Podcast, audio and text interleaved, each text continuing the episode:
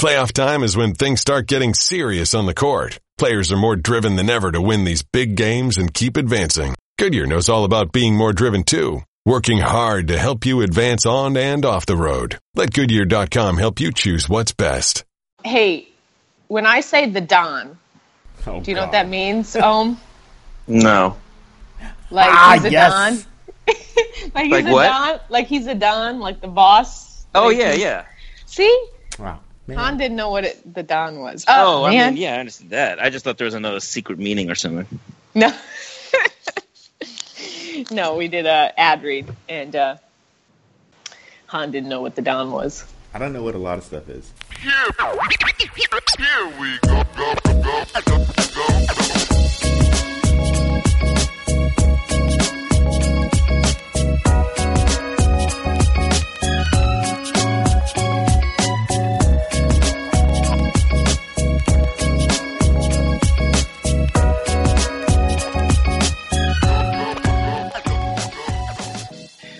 into the Hoop Collective. I'm Cassidy Hubbarth in New York City. Chiney Ogwumike out in uh, the cut. with Yeah. The kids. Love the kids. she's, uh, she's in some sort of, what is it, grade school, middle school? We're at grade Yeah, school, right? I'm currently sitting in an elementary room classroom that's empty. I was supposed to be in the principal's office, but uh, I had to step out. It was But just what- awkward. But wait, please tell me you're in one of those super small chairs. No, I, I'm sitting in the teacher's chair. I couldn't even fit. My, my Okay. knees would tip the table over. Uh, and those smooth sounds that you hear, that is Mr. Om Young Misuk. Yeah. What up? out in what up? LA, out in LA, gracing us with his presence. OMG, Uh, I just texted you the wrong picture, Cassidy. I was I Oh. meant I meant for that to be for my media manager. I can't multitask.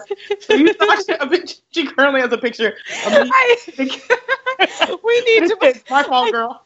This is not going to be good for the pod because you can't see this picture. I need to send it to uh, Han and Ohm right now.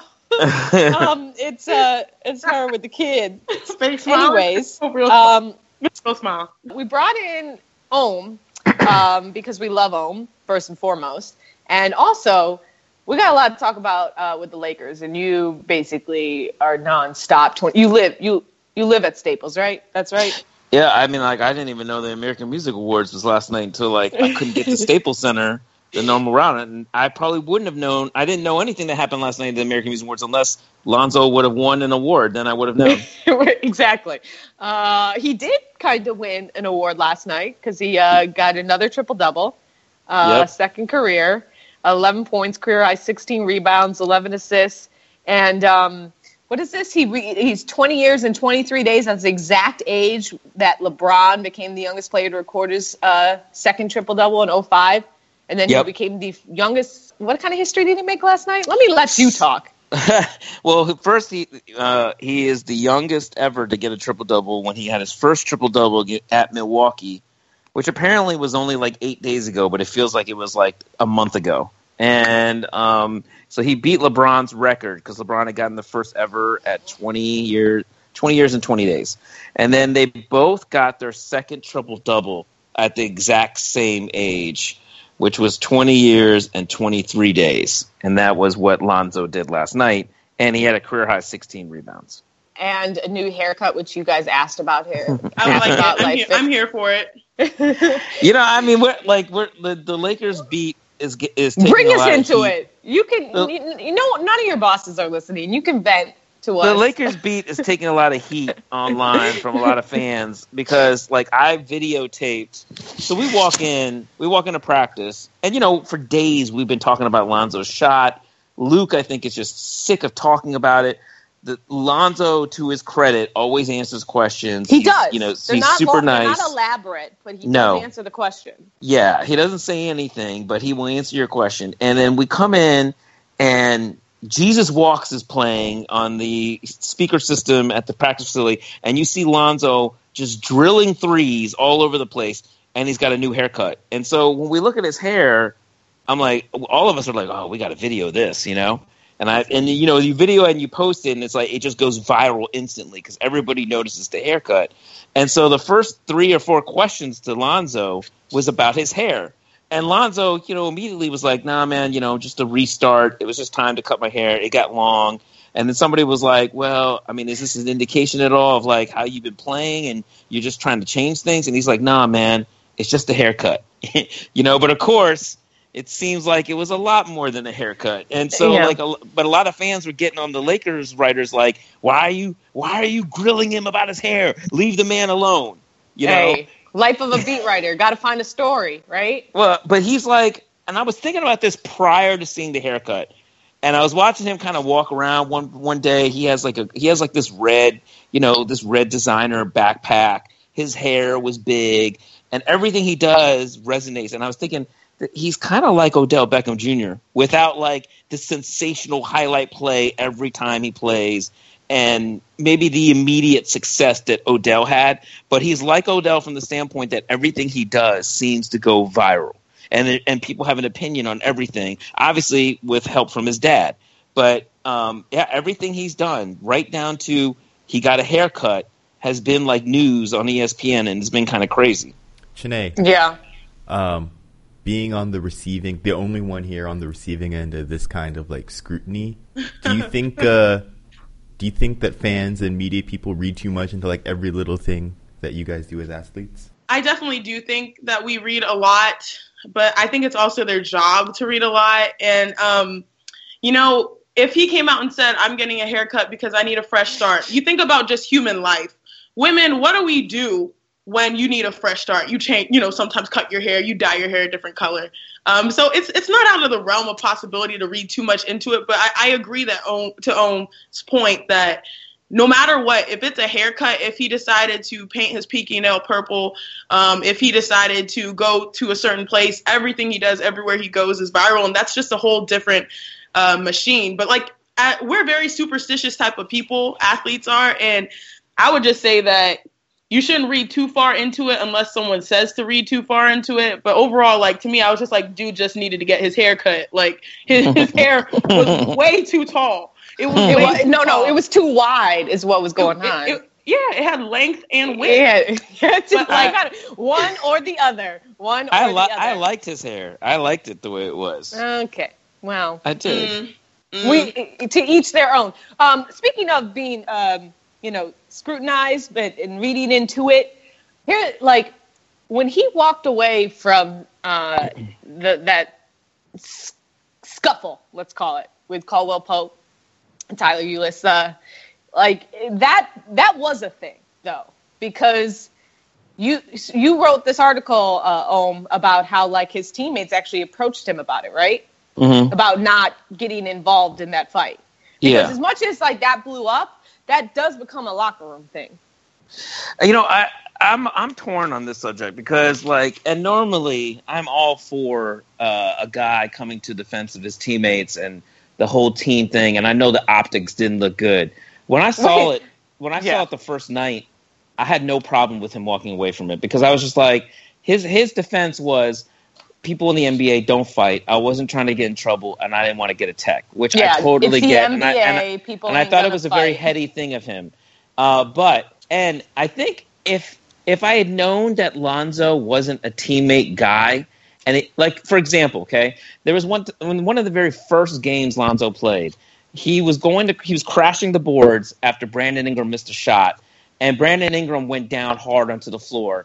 Lonzo did not get the tip, and then the ball starts going the other way. But when Lonzo landed, he landed like almost on top of Brandon Ingram, who was on the floor. He waited and extended his arms out to, to help Brandon Ingram get up, despite the fact that a fast break had already gone down court the other way. And to me, I was like, that's the type of thing that teammates are going to love the crap out of Lonzo Ball for doing stuff like that. So you know he's like a teammate guy. So when he walked away from the fight, I kind of didn't have a problem for him because it's one thing if the guy was like a bad teammate and didn't do things like that where he was trying to check on teammates and things like that then i would say okay you need to tell him he needs to kind of get in there and make sure everything's okay.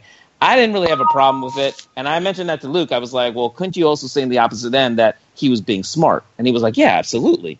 But you know i do understand the optics No, I, I no, we know. Yeah, he knows a good team. Chiney, we were talking about this on Saturday though. It was just like you said. It was the optics. we we saw him. He goes. He looked and he goes. Ain't nobody got time for that. Yeah, but like to to me, like we all analyze, right? And and logically, strictly like on the court basketball wise, if you're a team, your team is struggling to stay relevant, I just feel like you should never try to flex in the NBA because it doesn't look good. You're not winning, you're not doing well, you're complaining.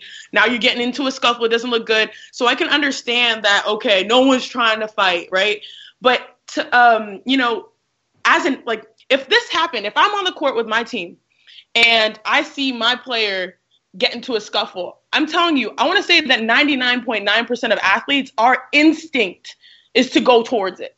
Like, so to me, it was a little bit surprising. I was like, it, this is pretty unusual to see something happen and to be quite so removed so quickly from the situation. So even though he's being smart, I was just like, dang, like I'm not even a I'm not a confrontational type of person. Um, I have to pretty much envision that I hate my opponents to play against them, even my sister. And uh, if if if something goes down and I see my teammates, like it's just second nature for players to just go towards it. To drive, Isn't it you a matter of curiosity as well? Like he was not curious as to what was going. I mean, even if That- he stayed like five feet away, he turned his back and walked. I mean, I'm Yeah. I'm not I'm not criticizing him for for not getting involved in the fight. I'm just merely saying, well, why weren't you curious as to what was going on? He was just I- like basically, I, I got no time for that. I, yeah, no, I ain't got time for that. I cl- I completely agree. I think there is an air, like a, an essence of curiosity. A lot of times, you know, you see the bench; they're giving text to bench members running Yeah. off and running onto the court.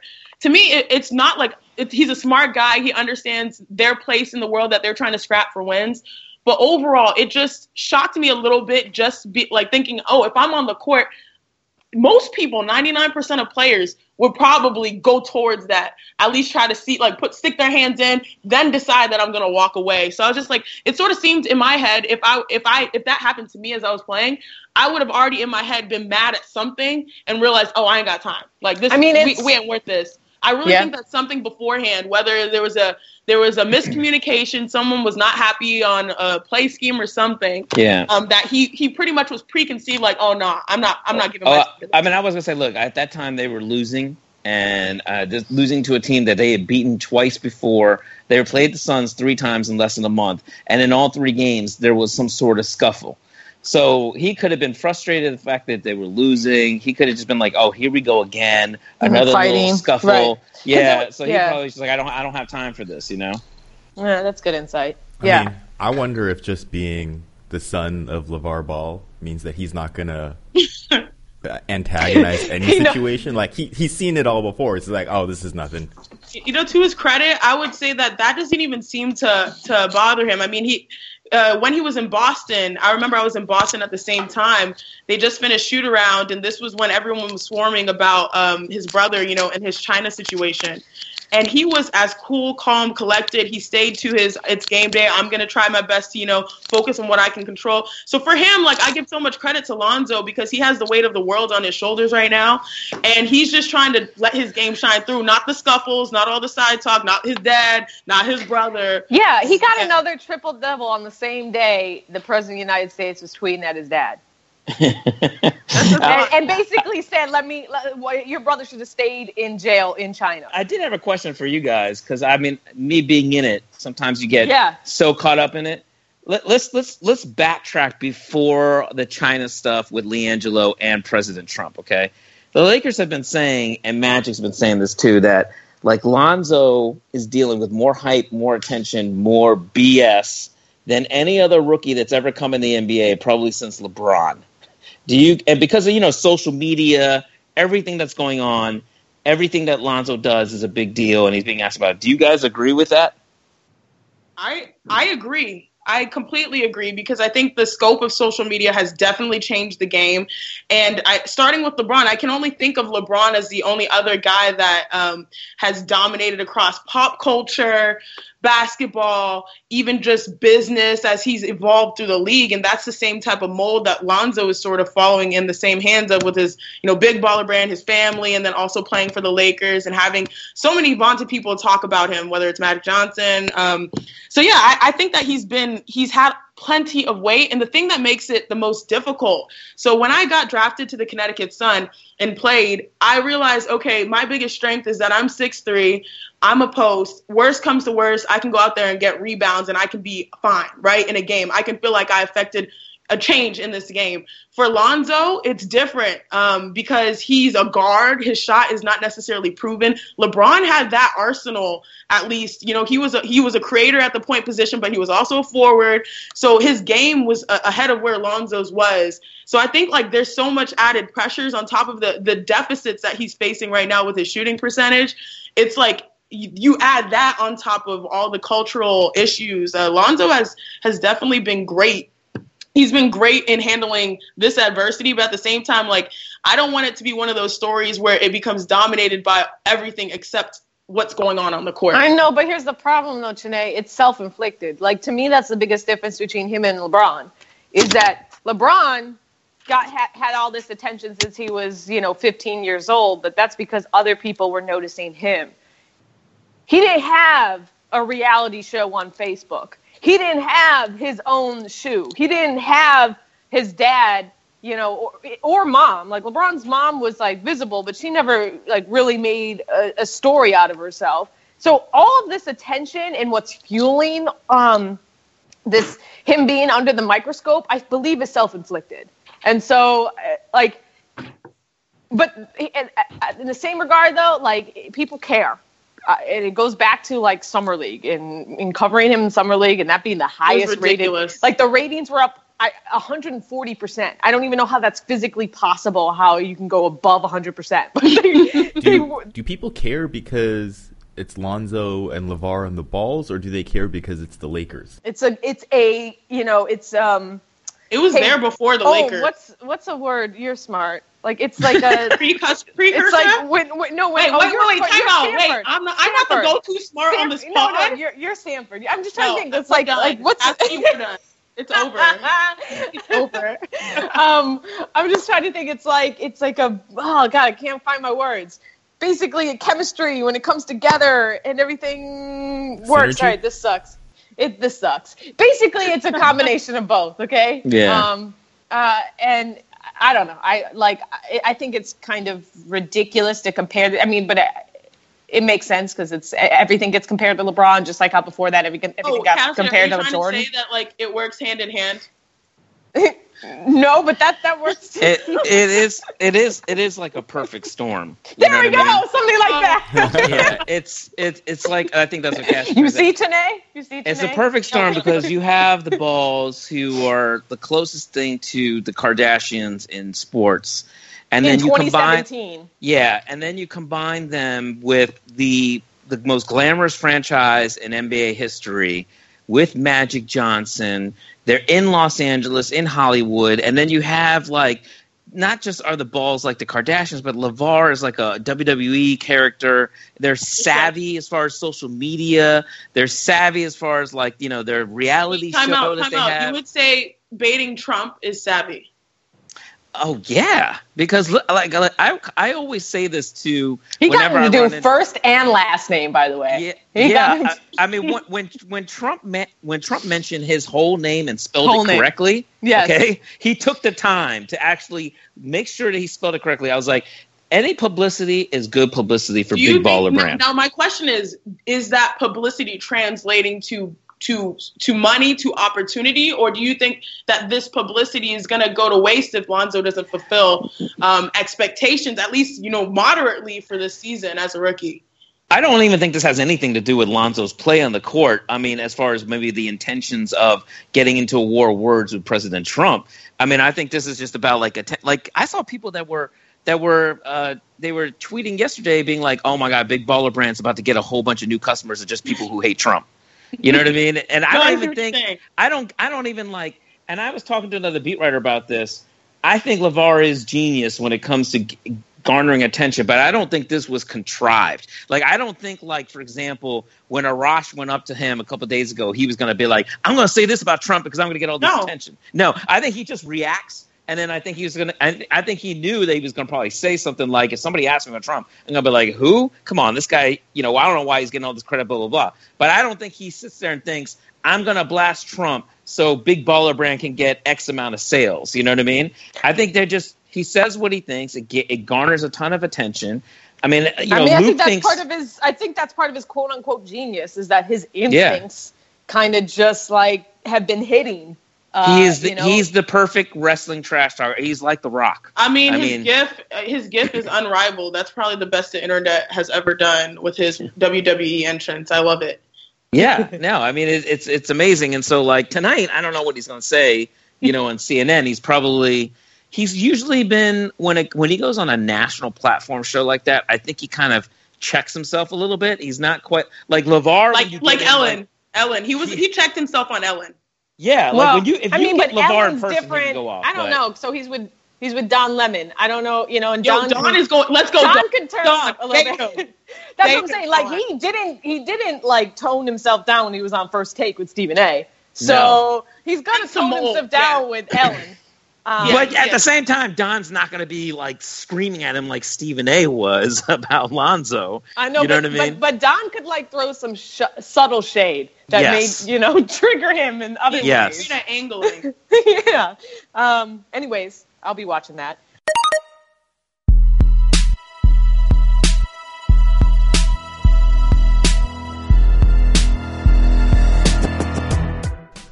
Hey Cassidy, what'd you do this weekend? Um, well, on Saturday, you know, I did, called all those college football highlights and, you know, then drove back to New York. And then Sunday, all I did was sit on the couch and. Okay, okay, okay. okay. Oh. I won a bunch of money. What? How? Were you in Vegas? No, I played fantasy basketball on DraftKings. How, how much It's, money were we uh, talking about? Well, okay, all right. Why don't you uh, Why don't you buy me a drink before we get into that? Uh, I'm all in your wallet right now. uh, DraftKings is it's really easy to play. It's one day fantasy basketball. You change your lineup every night, and every day you have an opportunity to win a bunch of money. Wait, is that easy though? Like having to pay attention to it every night? Was it easy for you? Well, I mean, I don't know about you, Cassidy, but being an experienced podcast person, Whatever. a podcast What is something, your title? a podcast something. You know what your new title is? DraftKing Don. DraftKings Don. I get you've never heard the Don. You've never heard what the Don. I've never heard of any. Of for, uh, Yo, I'm I live under a rock. I don't hear any of this stuff. Uh, the Don's like you know, we're the, like you're the Don. You're the best. Can't you just say the best thing? DraftKing Don just flew flew out so naturally. I was just picturing you just like collecting cha-ching, cha-ching, cha-ching money on DraftKings because you're the DraftKing Don. I need money. I'm not getting. I'm not getting paid for this podcast. I deserve some money. Well, Cass, if you want to get paid for this podcast, hurry to DraftKings.com now and use crossover to play free with your first deposit for your share of $10,000 in total prizes tonight. That's code crossover to play for free with your first deposit. Only at DraftKings, the game inside the game. Minimum five dollar deposit required. Eligibility restrictions apply. See DraftKings.com for details.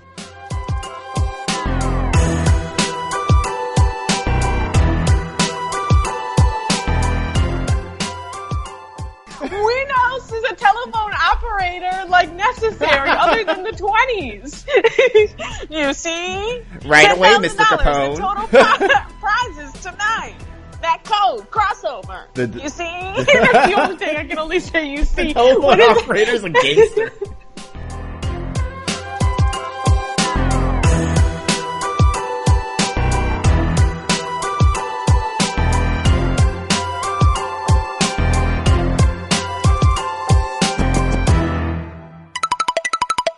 Did you guys see last night? Uh, Reggie Jackson basically execute this um, icing of Jimmy Butler to perfection at the at, at the free throw line. Did you guys see that? I, I cannot- did not. I did not. Okay.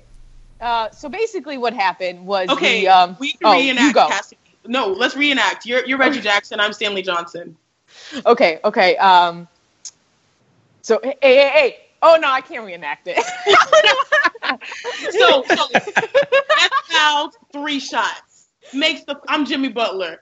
Yeah. Hit the first, money in the bag. Yeah. Hit the second, money in the bag. I'm in a good rhythm. Reggie Jackson, hold my beer. yeah. He comes through, sort of pauses, like enters the lane, trying to bark some kind of offensive scheme, Yeah, which yeah. basically disrupts the ref's motion to getting Jimmy the ball to shoot the free throw. He was pointing at Stanley Johnson. So Jimmy's like, he gives him a cute little side eye, like, oh, I see what you're doing here. I'm still gonna hit the free throw. Hold up, brick. Like, it's Misses. crazy. It's crazy. misses, and then the uh, Timberwolves lose. Oh Um, no. Yeah. So, um, I mean, you should have made the free throw, but um, you know, it was like a perfect icing. And actually, LeBron was asked about it this morning because they're playing the Pistons, and he goes, "I loved it. I've actually done that in the past, but I don't like. I mean, we People I do think it. it- people do it, but it, I guess it was just the execution, Jimmy's reaction, because he knew what was exactly happening and they caught it. Um, is why it, be- you know, kind of took off on social media last night. no, it was uh, hilarious. And it's funny because like Detroit, they're a defensive team. I think they're like top ten on offense and defensive rating. Like they're on the come up, right? And it's funny. The best defensive play came from not from icing in a timeout. It was like the savvy player literally just interrupting Jimmy Butler. And and it's funny because you know he had he had already made two. He was in a r- rhythm, and that's all it takes for someone to just come in and mess up mess up your rhythm and, and turn your brain on. Because I've been at the free throw line, and that's happened to me. And a lot of times people are like, "Oh, it, good, thank God it was not like the end of the game situation. It was just more." I turned around, I was like, "That's petty. That's not that's not funny. yeah, yeah. That's not cool." But But how about the Pistons, man? And Reggie Jackson, he's having a you know resurgence of sorts because he, He was better. kind of I like a don't know that a, a, a clown. I Yeah, they were trying. he They were trying to trade him like last year. But he's like that. I mean, that type of leadership. That is a that is leadership, but like Reggie Jackson leadership right there. Which listen, like he's emerging. Uh, you know, the Pistons. Did, did anyone pay ask Stan about that after the game? Um, no, I haven't I seen feel the like quotes. he would have a great answer. He just said it was their one of their best performances all year. Um, I that's like- all that. that Did you I've guys see that out of it. video um, of them afterward? It was like the, gr- there was like a group hug Oh, between yeah. Reggie Jackson and Stanley Yes. Johnson. It was like, "Hey, you sold that? No, you sold it. This is great." I was like, "This is so cute. It's nice to see the Pistons winning." Yeah, Van Gundy. Yeah, all he said this is like one of his. Uh, this is the best finish of the year. Ohm Cassidy, like what is what's what's the delay from something kind of going viral on social media to the time you actually pick it up when you're in the arena?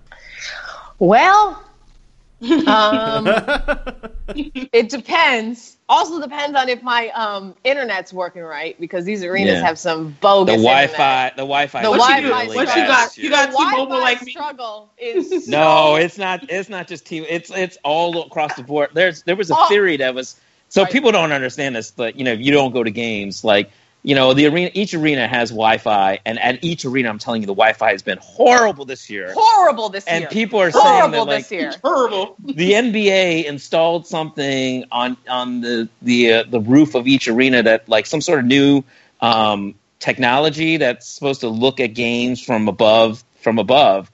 And I uh, somebody was saying it's sapping all the Wi-Fi. I, so I, I, don't believe know what it. it is. I believe it too because I can't. I can't even look at my TweetDeck. I can barely, you know, like, and Yeah. sometimes they stick us sideline reporters like in a hallway behind the Yeah. bathroom. So then I don't even have like box. score. Oh no, I'm that's here- not cool. And it's Fight that in not the next. CBA. exactly. I'm gonna get off my soapbox, but um, like if if if I get a good wireless connection and like and it's not like the public Wi-Fi, like if they actually have like a good media uh, like Wi-Fi, and I got my TweetDeck working, I'm like happy. I'm, I'm beyond happy. Uh, but to answer your question, Han, I don't know. I guess like I mean, Uh, we don't really pay attention to that as I think much I as think we should. for for I'm not.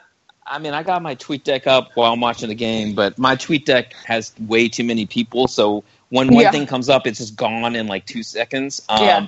But I think there's uh, there's like some of the other writers will eventually notice something that's gone viral and they'll say something, and then we start talking about it. But for the most part, um, like I'm I'm fortunate that like some of my editors, like you know, young editors like you and and Law and some and Adam, they they they are online all the time, and they'll they'll send me an email saying, "Hey, this is going viral." And they'll let me know, so I, I'm Yeah. pretty fortunate about that. So that's a that's a real good heads up. Like, you know, especially in posts, like if say like Embiid, you know, when he posted Yeah. that, if like um uh post after the Lakers game, I don't know how Yeah. far after it was. Like, Yeah. that can kind of change how you write your story too. Um, right. And uh, speaking of Embiid, like he did, he did, uh, he did hit to Instagram and Twitter again uh, after the Warriors lost, which they put up 47 uh, points in that first quarter and had that like 22 point lead. but then Um, the Warriors halftime- did the same thing in the third. and then the Warriors, and then the Warriors, you know, warriored them. Um, but Embiid, he wrote um, on uh, to Instagram. Now we know what it feels like to blow a big lead. Got to stay focused to get the job done. Great learning lesson. I lo- also love playing against Draymond. And a lot you. of people are a lot of people are reading into because he's a surgeon with this like trolling. I mean, he you speak about like LaVar having a genius like. Embiid, he has not missed yet, but he is backtracking a lot. Like last night, he went on a little bit of a tangent, being like, "Oh no, I wasn't throwing shade at the blowing a three-one lead because everyone was pointing out the, at the first line. Like, now we know what it feels like to blow a big lead. Oh, everyone this was like, shade "Oh, investigation? Are we? oh, this is shade. Oh, Are we? hey, you still need to. can we? Yeah, can we get some like we Law and Order intro music? Dun dun dun. You you you promised us Dun, dun. intro music in week one, and look, look at us now. Week. What the hell is We it? don't even have a hashtag. We don't have Well, nothing. We don't got a name. Dang, Han. Dang. Um, I'm so- cutting that out. I'm cutting. I'm cutting the complaining out. no, you're keeping that in. um, so, anyways, he um, he then followed up that tweet with "Gotta play 48 minutes. The Warriors are amazing, though." And then then after that, he goes dead ass. Why is everyone making fun of my tweet? I was reflecting on what happened last night. Trust it. So he's like really coming, like trying to defend that he wasn't. Um, Yeah. No, I don't think he Warriors. was. I don't think he was shading. I really don't think he was shading the Warriors. I don't. Because- I didn't take it that way because, either. You know, he's the same guy that. What did he do? At mentioned Hassan Whiteside multiple times. He tagged LaVar Ball in his location on Instagram, and didn't he like call Andre Drummond a poor defender, like straight to the media? So if he if he was throwing shade, he absolutely owns it. I think he was just more so talking about Draymond Well- and their little friendship that they have, or or what do you call it, rivals? I call it best frenemies. Um, but yeah, I don't think he was shading. Uh, he did tag LaVar Faran Iran or something Yeah, like right. that in his location with the perfect people- picture of you know him basically scoring over Lonzo as Lonzo's falling down. Part of his Um, 46. Yeah, Oh, no, he I think backtracked on that too. He goes, "I like Lonzo as a as a player." That was yeah, he like, did. He did. You know, a perfect example actually of a, of a situation going viral at that time and you not really knowing it was the Lonzo walking away from the fight thing because I started to notice that everybody was posting video of the fight and I just thought, man, well, what's the big deal about this fight? And then I noticed like people were like, oh, like Lonzo ain't about that life, and I was like, and then Yeah. I looked at the thing and I was like, oh. So I Yeah. started to see things like that. Yeah. But, so you know, you know what's also funny to jump back to Embiid. As much as he trolls, he's getting quite a bit of love from many players in the league. I mean, Oh yeah. and, and they're, they're dudes that are showing him love that aren't are like considered tough players. I remember last year Boogie. I think after that he played in Sacramento, part of his like 31 games. He's like he's the best center. I mean, apart from me. And then Draymond is here talking about he went on the record how he respects his game.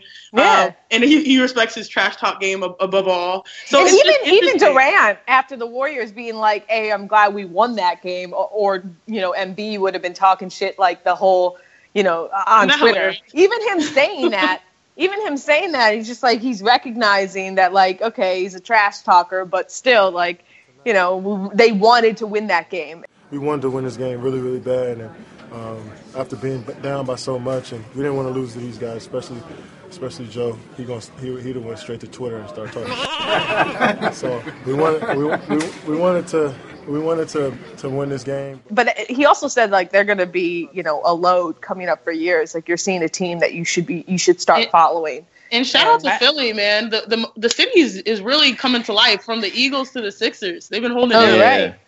Don't don't Right. jinx it. Don't jinx it today. Like, but like, I feel like uh, you know because that's how Philly fans will feel. I feel like people in the NBA though, you know the difference. Like when Embiid's talking trash and he's talking shit, you kind of know it's he's he means it in a fun way. He's not like a yes. malicious fellow, Yeah, and he's so He's talented that NBA NBA players are always going to respect talent number one, and then Yeah. they're going to respect like if you're a good dude. Except for that one guy in the Clippers who actually took it personally, I guess, and tried to like you know Oh right, right, right. clothesline Embiid, Yeah. but you know, and let Embiid get under his skin. I think for the most part, if you're another star, you're going to think that this is kind of fun and it's something different, which I think Embiid's always looking for. He's always looking for something different to kind of like get him going, get his juices flowing, and things like that. That's why he loved playing at Staples Center and just dominated the Clippers and Lakers. You know, I think he looks for little things that's going to fire him up. And You know what? Look, who who doesn't love a who doesn't love a seven three guy who Yeah. on a on an off night is going to go play tennis at a street court in Philadelphia? You know what I mean? Like, Well, Sixers to the World fans Series. probably. Sixers fans. I don't want him, you know, busting his shit on on a tennis and court. hey, but- he was really going hard in that tennis video. He was running down a lob, and I was like, even I was Yeah, like, no. I was like, no, Joel, no, don't Chill, run son. that down.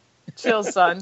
Um, but no, look to your point, Chiney. Like the Sixers are, you know, hitting so many chords right now. Like the Embiid is so fun to watch. Ben Simmons, like Oh. he is a runaway rookie of the year. You're in love with him, right? you you were texting me during that uh, Oh. Lakers game.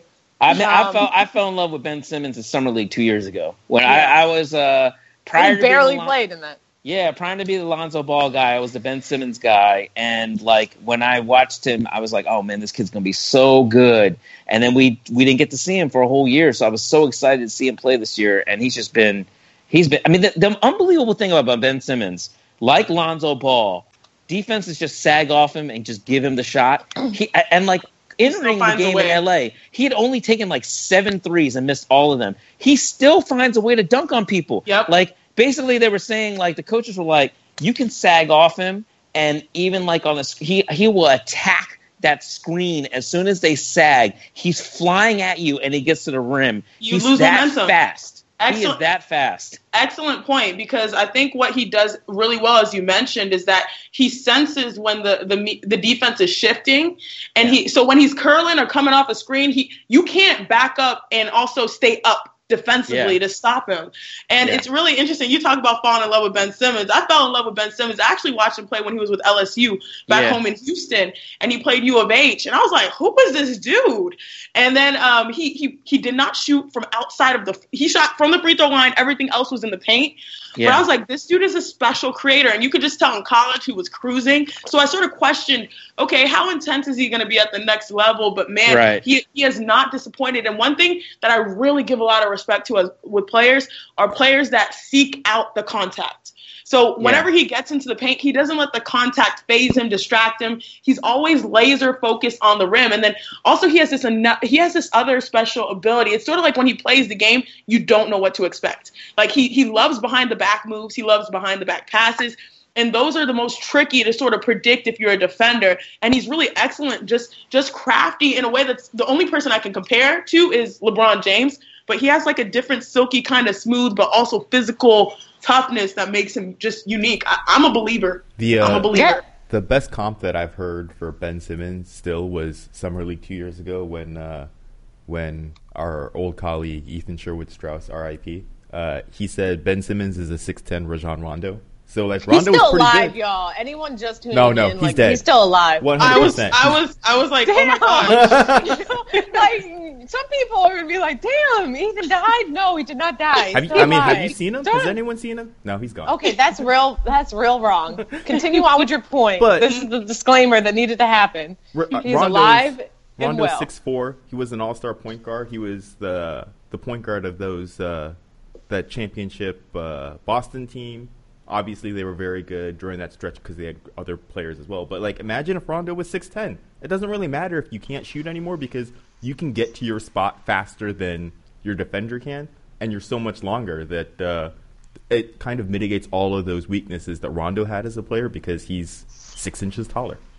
Yeah, but the Rondo the Rondo comparisons also people don't factor in. Like when people compare somebody to Rondo, I'm also like Rondo was a little crazy too. Like even Kevin Garnett and Paul Pierce had to be like, "Yo, Rondo was a load for us to kind of keep in check all the time." And for Kevin Garnett to say that, yeah, I remember Kevin Garnett. Like when, when I was around Garnett and and Paul Pierce in Brooklyn, and they were talking about like the challenges it was of trying to get Deron Williams to play and motivate him all the time.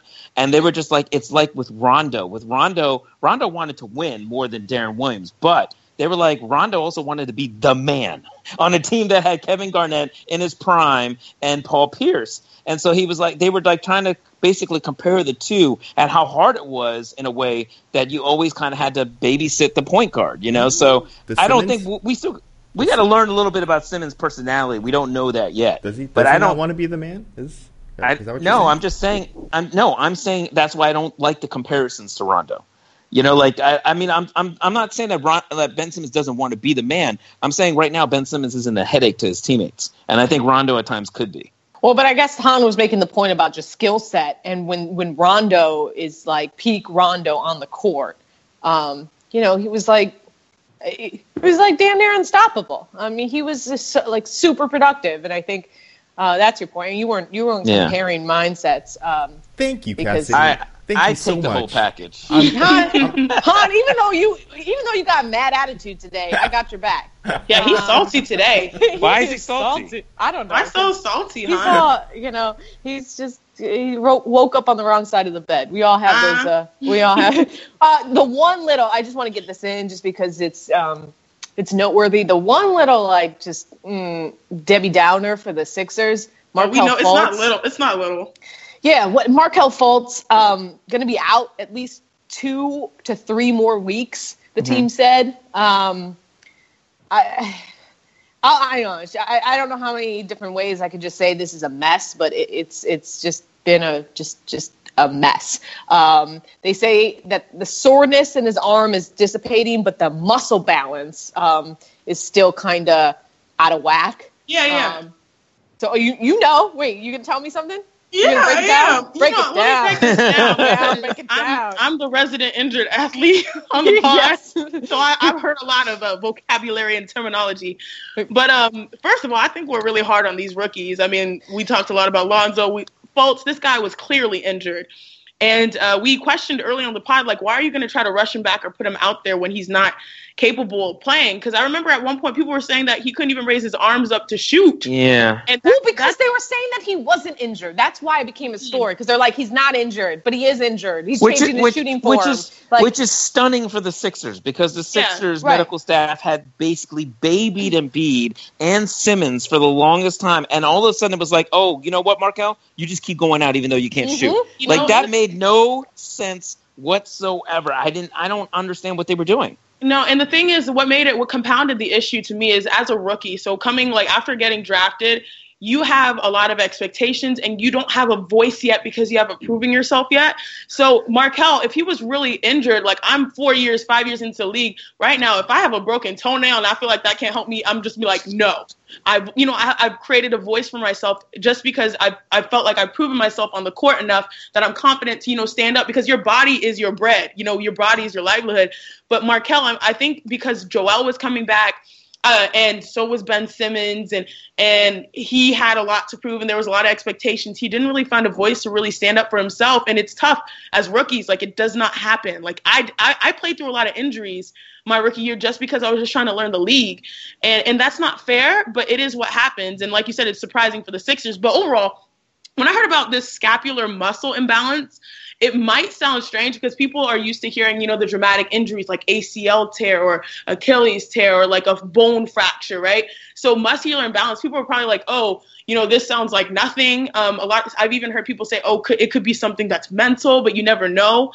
But uh, scapular muscular imbalance is is actually something that happens quite often uh, in, in your game. So, like for instance, uh, okay, I'm the only example I can really give you is through my personal experience. Um, so don't don't don't laugh too hard. But despite despite what you see, like when athletes compete, when we go to the weight room, our strength and conditioning coaches are, are looking at our imperfections. Like often on the court, you guys see the perfection. You see the athlete that's jumping, running like LeBron James dominating. But when we go and work out, we're constantly told about our imper- imperfections. And they always tell us where our muscle imbalances are. And, and, and you work on them. And today, for me, like my muscle imbalance, this sounds crazy. But like, I'm to just go there. You know, I got, I got, you know, I got some junk in the trunk a little bit. People don't really notice. And so, so, so for me, they say that my muscles Easy to box out with. Easy to right, box the out to with. box out with, right?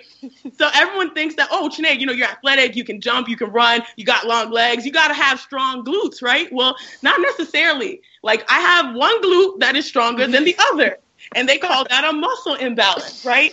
And so what you have to do as an athlete is you have to work to activate that muscle right and over time you and over time so like it's been five years and i'm working to make sure that because glutes are what pretty much are the engine to get you running and moving right so i've been working for a long time to activate my glutes which sound car crying but no. But it's but it's very normal. So for for a Markelle, when I heard scapular muscle imbalance, it just shows that there's a weakness in the way he activates his scap muscles, right? But the problem is that weakness or the scapular muscle is so isolated, meaning that like for me and my glutes, like I have my legs, my calves, my thighs, whatever to keep me powered, even though my glutes may not be as strong. And a shoulder is very isolating. It's an isolated area. So when you have this muscle imbalance, it can really affect and create a lot of pain that is is that whole shooting motion raising your arms, right? But the good news is which which is why when I saw this timetable, I was like, okay, good. You know, the physical therapists are working on it because because it's so isolated, meaning your arms and your scaps and your shoulders, that means that they can target it and really work hard to activate it, and you can see the see you can see the fruits of it quicker. Like for me, I've been working on it for two three years to activate my glutes properly, but him, he can probably have a quicker return just because it's an isolated area that they can target and really help help it grow, right? Break it down, Stanford. You break it down, Stanford. I was just, I was people just to say know. Dr. Chiney in the house. ain't no doctor. I ain't no doctor. That, you know what though? Like I like you know I tune out usually when people talking about um injuries. You really just broke that down in a way that I could easily understand. I mean, it just um, starts with for the butt. us slow It folks. with the. Um, Advertisers, we- please, uh, please change all of our codes to glutes. Uh, That's what I'm. Yeah. I, I, was, I was trying to be safe.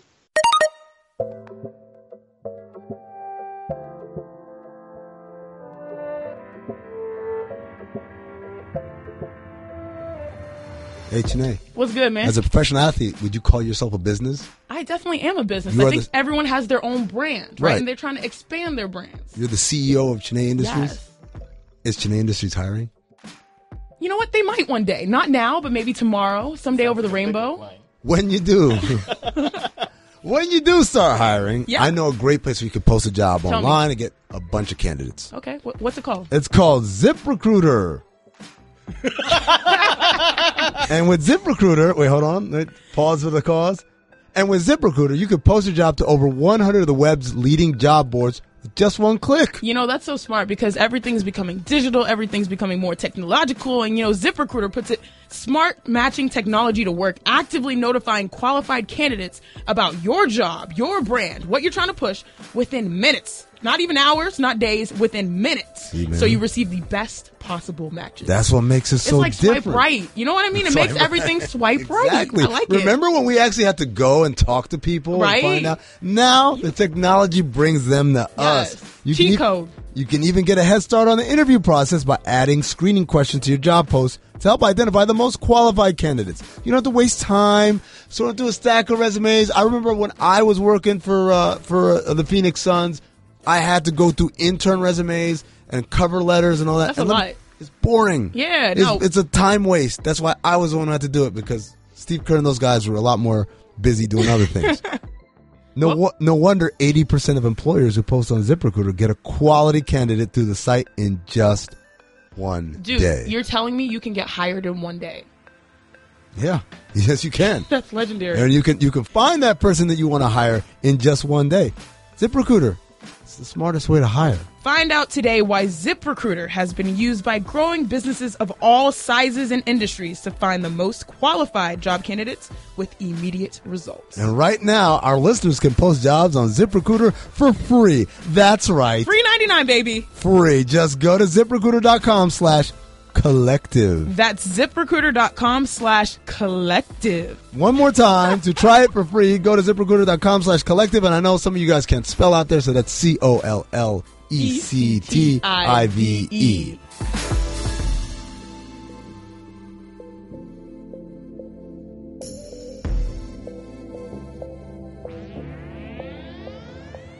Like Hoop Collective minus the hoop. That's where it came from. Yes, smart. Smartest way to hire. Morty.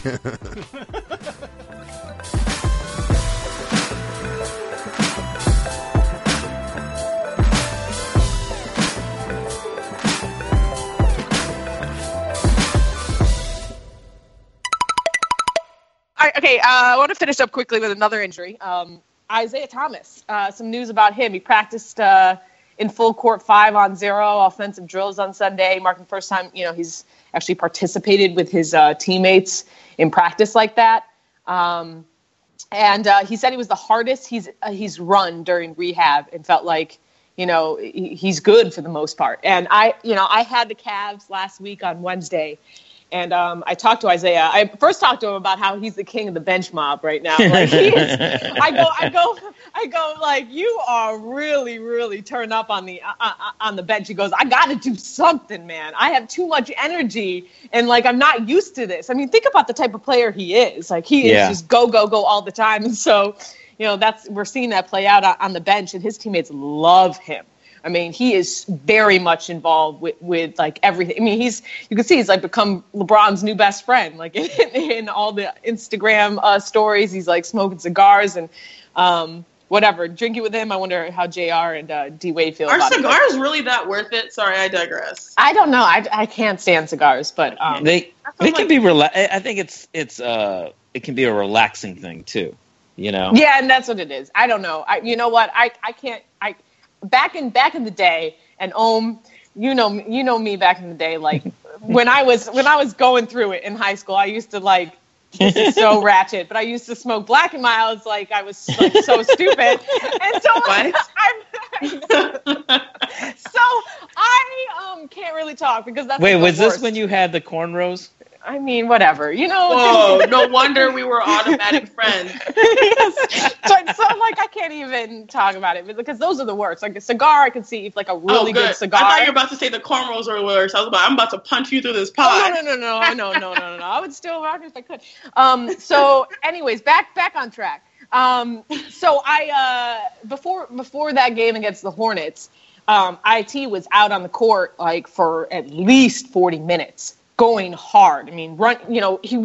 I was talking to Chene actually on Saturday. He wasn't cutting, but he was like sprinting vertically, and he was.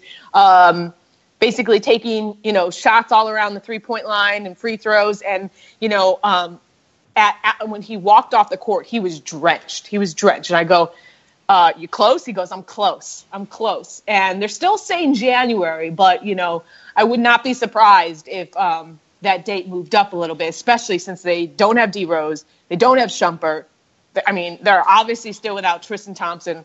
The amount of minutes they got on on um, LeBron James should become a story as well. With Draymond Green saying, you know, they they're, they're working him too much. Um, so I, you know, I don't think they're going to force him back, but he's he's working to get back, guys. Yeah, I think I think with uh I'm really curious to see how it's all going to mix together because you got to think that IT is going to see more open threes than he ever has with LeBron handling the ball and getting the you know passing out to teammates and uh, Isaiah is probably going to have more room than he's had in a long time to maneuver in the paint and shoot. I mean that's going to be it's like I I didn't I don't worry about the Cavs. Everybody worries about like oh their defense and how they've been playing early on and all these losses. I was like, well, their team's not whole. Once they get whole, it's going to take time for them to get used to each other and get used to who's playing, and then it's all about kind of like you know in the in the spring in May, May and June, what's going to happen with them. Yeah, and the Cavs have definitely earned. I mean, right now I think they're they're back on they're getting back on track, but I don't like the amount of minutes that LeBron James is playing honestly because He leads sort of the like league. Yeah, yeah. Why would you be play, maxing him out in November? You know you're gonna have to max him out in, in May and June. Uh, but that's at LeBron. the same time, That's yeah, LeBron's he's he's on a whole the nother. It, it's totally his decision, which which impresses me and shows like his commitment. Um, but overall, I mean, I think you're completely right. Um, uh, he, IT's gonna have so much room to work with. To me, it's just more so about okay, he's close. What you know, but when he steps on the court, will he be ready? You know, and and I do think nowadays they do an excellent job, at least of better moderating players, making sure that they get good run in practice before they're out on the court for the first time. So Yeah. even if even if he's capable and being close, as in like I saw some of those videos from Instagram where you were, uh, I think it was on your IG cast. where he was running linear, linearly, and you know, as me on the injured on the injured struggle bus, when you see someone uh, looking full speed, even linearly, that shows that they are almost ready to cut, move side to side, and that that hoop is coming. And I think they're smart to keep it at January, regardless of if he's able to come back in December. But I would like to put it out there: if you want to just come back for the Christmas game, I'm here for it. Yeah, yeah. um, Le- with LeBron though, he is in a mood. I mean, he's in. He's like, it, it kind of started right when his comments about Dennis Smith, um, and he started up that you know drama with Phil into the Kanter. And then, like, there was talk about how before that Charlotte game in practice, that he was bouncing off the walls to the point where, like, Jae Crowder was saying, you know, if this dude has to come out once, you know, he, his energy is very high right now. And I think, I don't know if it has to do with him trying to, like, self motivate himself. Um, self self uh, to, to, to, to, to like get his team out of this funk because he knows they're so injured and he like wants a, a positive run heading into um, you know the like Christmas. But uh, you could tell that like mentally right now he's he's locked in in a way where um, you know I don't I don't think there's I, I just don't see him slowing down at this point. Maybe he'll take a break like around All Star, but I, I think he is probably taking it upon himself that he knows in order to get this old team, the oldest team in the league, to like play harder on defense, whatever. Um, that he like it, it begins and ends with him. So um, like I, it's just it's just visible, and he's like giving me quotes after that game about like Arthur. I mean, he's feeding into all of it. um, you saw that they, they the Cavs in the Q they played the Arthur uh, theme song Yeah. after they. I'm like, this is just amazing. No, but you you brought up an an interesting point. You know, bouncing off the walls, how he feels like he. You know, as an athlete, you just ride that as long as you feel, right? Right. And then you start moderating yourself. And I do think that, like last season, remember around all after All Star, they started picking and choosing when he was playing, which caused the league to change the rule with the fines and all that stuff. But um, it's something that always comes to my mind is what Jalen Rose says. He says, "When I played, we used to work out. These guys train." And LeBron James, whatever he has done to train, Ugh. is is is absolutely ridiculous. And he's superhuman. It- it- it's just like his training is not. That, yeah, like, it's different. And I, you know, we always look left and right, crossing sports, like who has the best training regimens, right? And and in my opinion, LeBron James is up there with as good as it gets, the best of the best. Um, I mean, everyone talks about the VersaClimber and all that stuff, but his core, he does spin bikes, and he, he's really mastered this off-season type of training. Even though he came in a little like a per, what he said was sluggish because he had that ankle roll. Um, it's just it's just extremely impressive to me that he's not just. It's like people see the minutes, and those aren't like those empty minutes where you're just running on the sideline. No. You're, a spot, you're a spot up shooter. He's running the team. He's bringing the ball up. He's calling the offense. You see what happened in the Clippers game. He's taking on full defenses. I think he played 46 total minutes in overtime, counting overtime. I mean, he had Right. 16 points in the in the fourth. He's not only like on top of his game, but he's also dominant when he needs to be dominant, whether it's the fourth or overtime. and his durability. I mean, he keeps twisting that ankle, and he twisted it really bad, like an ankle sprain that's that would keep some people, you know, out like couple weeks. And he's, he, you know, he's able to still play on that. And like to the point, he's not in, only engaging on the court, but he's he's participating in all this like, like I don't know, positive fun off the court when it comes to you know like the the memes, the subway, all that. Am I wrong? Am I wrong in saying this? But like, it feels like this season, we you know we had all this talk about minutes and guys not playing, guys resting too much, and players and teams like looking scientifically into playing guys a certain amount of minutes to kind of like prolong their careers. And then this season, it feels like we got guys that are playing a ton of minutes, like LeBron, Giannis. Like Lonzo played 40 minutes last night. Now, granted, he wasn't playing in the fourth quarters of two recent games, but I mean, I, it, it's kind of like it seems like coaches are playing some of their Ooh. stars a little bit longer. Yes, and I was when I was in Boston this past week. We are talking about how Coach Brad Stevens. I was with Mark D'Amico, and um, he was he's one of their com digital guys, and he was talking about how Coach Brad Stevens has always been ahead of the curve in this whole new movement with rest, right? So a lot of teams are adapting, whether it's Coach D'Antoni with the Rockets, this new philosophy that when these guys should be running and playing, it's it's during the game. Now, now we're gonna try to travel a day earlier um, to make sure we maximize their rest. But Oh, even and the like, Cavs are staying over the Oh, like that's Exactly. a new thing.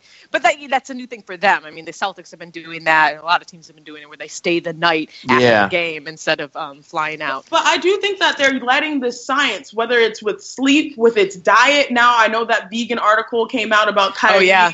Everyone's on now that they want to be. uh, They they're willing to risk these old traditional ways of oh you got to run and practice and get these shots up for this new science that's all pro athlete rest so that they, that now they can play these players as you mentioned um 40 minutes 46 minutes and feel more comfortable doing so because they're getting maximum effort but they're also not so they're minimizing what what these old um, practices and ways were in the past. I think it's smart and i think the WNBA should be on that curve too. I'm going to send send links to Um, some articles to my teams Speaking of minutes, I think uh, Han's thinking we've reached our uh, minutes restriction here uh, on the pod. Um, so uh, we're gonna come to an end here. Even though, oh, shout out to um, Tom Haberstroh on that vegan uh, uh, article as well. Uh, R.I.P. and he didn't die. I talked to him on I talked to him on Wednesday, and we argued about how like I would you know you would have to pay me at least six figures a year to go vegan, um, because um, like. That's what I'm just saying. Like if like I couldn't go vegan, like it really couldn't. Um, but I'm also not a professional athlete.